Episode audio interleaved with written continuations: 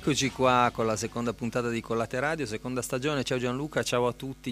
La puntata si intitola Asterischi perché eh, mi piacerebbe parlare di eh, quelle notizie, quelle cose che passano molto sotto traccia e quindi rimangono così nel, nel, nel flusso del nostro vivere mediatico quotidiano, ma alcune di queste notizie possono invece essere così un pochino più impattanti sulla nostra realtà. Quindi oggi parleremo di eh, bambini cinesi geneticamente modificati, che è una cosa di cui poi vedrete, e di un uh, graditissimo per me e credo per pochi altri ritorno musicale, perché è una cosa un pochino così, no, non proprio mainstream, che è il ritorno di Bruce Hornsby con un singolo molto bello. Poi vi parlerò anche della mia esperienza con Bruce Hornsby, cioè non con Bruce Hornsby, nel senso che non ho, non ho avuto la fortuna di conoscerlo personalmente, ma mi ricorda una cosa di quando l'ho scoperto.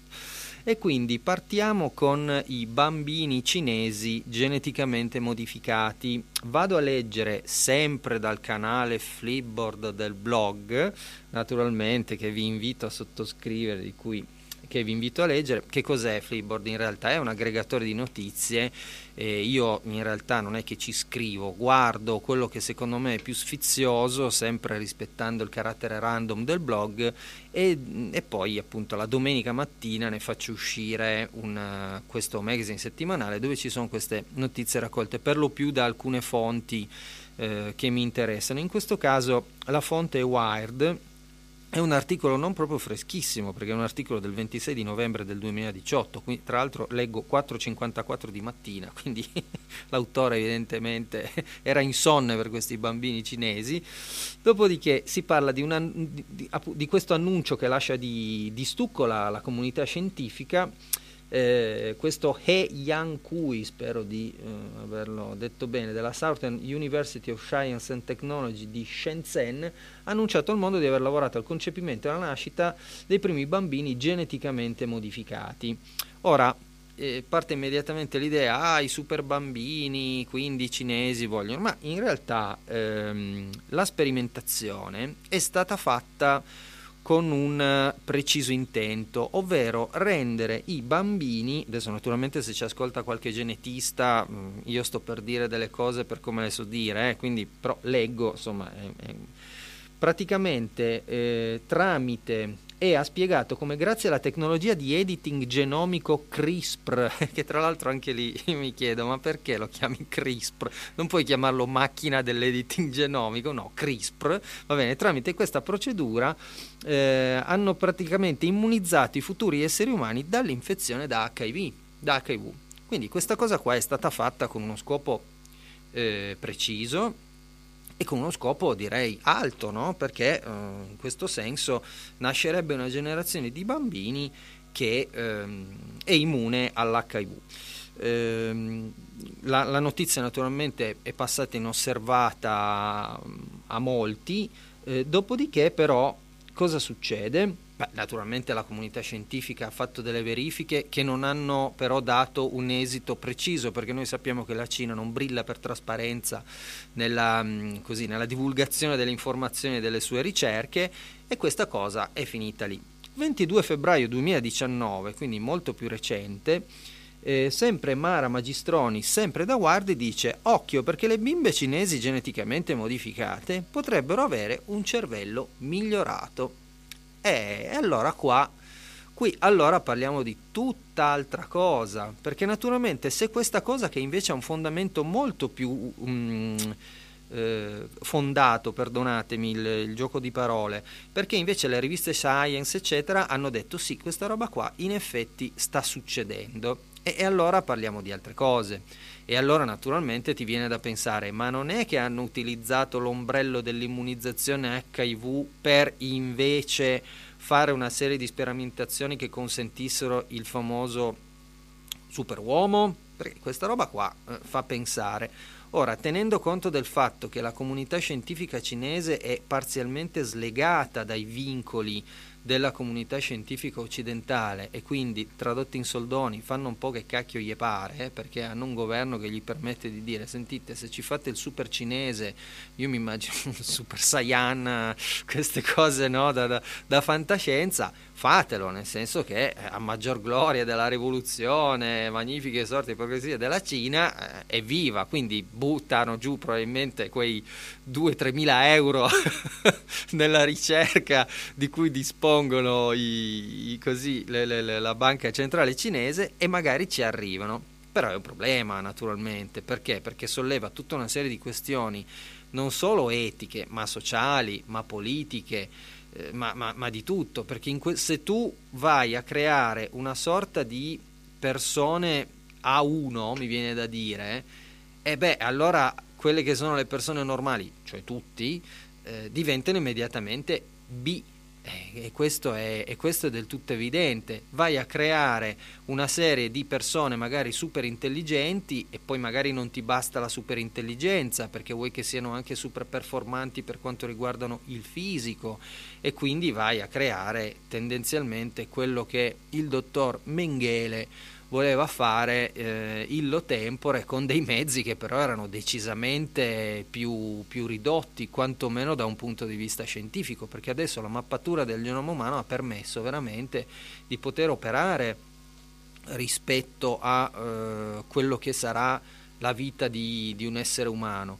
Per cui questa, questa, notizia qua appunto è un asterisco, ma è un asterisco per modo di dire, perché notizie di questo genere dovrebbero quantomeno uscire un po' dalla discussione accademica, perché io sono sicuro che naturalmente nelle facoltà di medicina, di genetica, eccetera, ne avranno parlato e ne staranno parlando tantissimo perché è un fatto enorme, però io credo che sarebbe opportuno avere una maggior coscienza di quello che ci sta succedendo intorno anche da questi punti di vista, proprio perché poi noi non possiamo trovarci ancora una volta impreparati rispetto a una cosa che è già storia.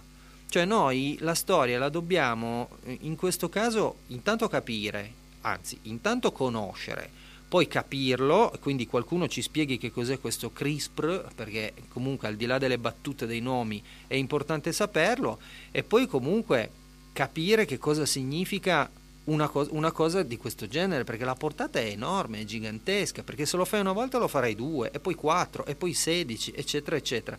Se, voglia- se abbiamo deciso di evolvere in questo modo, magari buono, eh? Magari io non sto dicendo che sia una cosa sbagliata, non ne faccio una questione di etica, di religione, no. Io sto dicendo magari è buono, puoi debellare delle malattie, evviva, puoi essere più performante, più intelligente, più reattivo, più felice, magari non sarebbe male. Io credo che soprattutto nel nostro paese una come dire, un, un, aumento delle capacità cognitive ed intellettive di tante persone sarebbe una notizia eccezionale, cioè non potrebbe fare del male, farebbe solo del bene, con tutto quello che senti in giro, avere il super italiano, che già mi viene da ridere perché vabbè, ma, ma comunque avere un super italiano che invece riesce a, a dare delle risposte un pochino sensate a quelle che sono le, le, le, le, problematiche circostanti sarebbe una buona cosa, però decidiamolo prima, capiamolo prima e cerchiamo di capire prima che questa roba ci sovrasti, perché se no naturalmente se io sono super intelligente, poi ci sarà una release A, una release B, una release C, quindi ci sarà un intelligente, super intelligente 1, 2, 3, a un certo punto il terzo dirà senti io sono talmente sveglio che non ci sto più a parlare con Ubezio, perché Ubezio non sta capendo quello che gli dico, perlomeno non lo capisce alla velocità con cui lo capisco io, eccetera eccetera, eccetera. Quindi sai che c'è, faccia meno di Ubezio. E non va bene, Ubezio non è contento, come non è contento Gobbi, come non sono contenti tutti gli altri. Questa cosa andrebbe evitata. Una notizia come questa, secondo me, da parte degli organi di informazione andrebbe trattata un pochino meno da Wired, che l'ha trattata molto bene, peraltro, però mi piacerebbe che magari un pochino meno di gossip, un pochino meno di cose, questa roba se la spieghi bene eh, anche il post ad esempio magari potrebbe fare una cosa di questo genere, potrebbe essere molto molto interessante, potrebbe essere un ottimo servizio. Bene, questo per quanto riguarda i bambini cinesi super intelligenti e geneticamente modificati. Con ciò io eh, vi lascerei per un attimo nelle mani di un signore che si chiama Bruce Hornsby, che in quanto a intelligenza musicale ne ha da vendere, non ha bisogno di nessun tipo di, di installazione genetica. È uscito un nuovo disco di cui poi vi parlerò. Il pezzo si chiama Voyager One, signore e signori, Bruce Hornsby.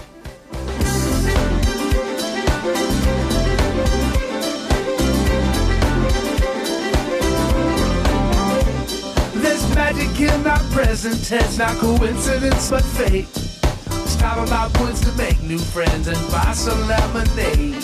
The twists and turns we take in life, the epiphanies they bring. An impromptu gift from my dear wife, your rocket ship keeping. Let's break out of our orbits, feel gravity's effect. Let's leave our little planets, this relationship we wreck. Unlearn all our habits, make sure we all connect.